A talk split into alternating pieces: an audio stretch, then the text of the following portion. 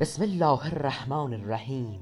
موضوع اتحاد. در میان کلمه ها گل واژه ای بسیار جاذب و دلگشا و زیبا به نام اتحاد وجود دارد. اتحاد نخ تسبیحی است که مهره ها را در کنار هم نگه می دارد و ارتباط منظمی بین آنها برقرار می سازد و آنها را از پراکندگی یا دورافتادگی یا گم شدن حفظ می کند اگر آن نخ پاره شود انسجام مهره ها گسسته شده و هر کدام به جایی فرو خواهد افتاد. وحدت عامل مهم حرکت بخش برای انقلاب ها بوده و انسان ها را در گذر پیشرفت به سوی پیروزی ها از دست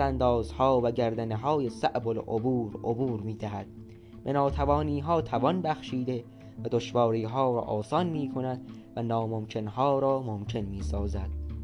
وحدت در لغت به معنای یگانگی یکپارچگی یا یکی شدن است و در اصطلاح یعنی ملت و امت اسلام در کنار حفظ اعتقادات مذهبی خودشان بر مشترکات دینی همچون قرآن پیامبر و قبله واحد تأکید و از اختلافات گوناگون مذهبی سیاسی و نژادی که موجب سستی و تضعیف امت اسلامی می شود دوری می کند و حتی خدا در قرآن می فرمایند انما المؤمنون الاخوه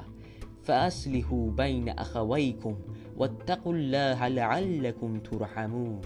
و این آیه این پیام را به ما میرساند که ما باید برادر یکدیگر باشیم یعنی با هم اتحاد داشته باشیم تا بتوانیم در هر کاری پیروز شویم.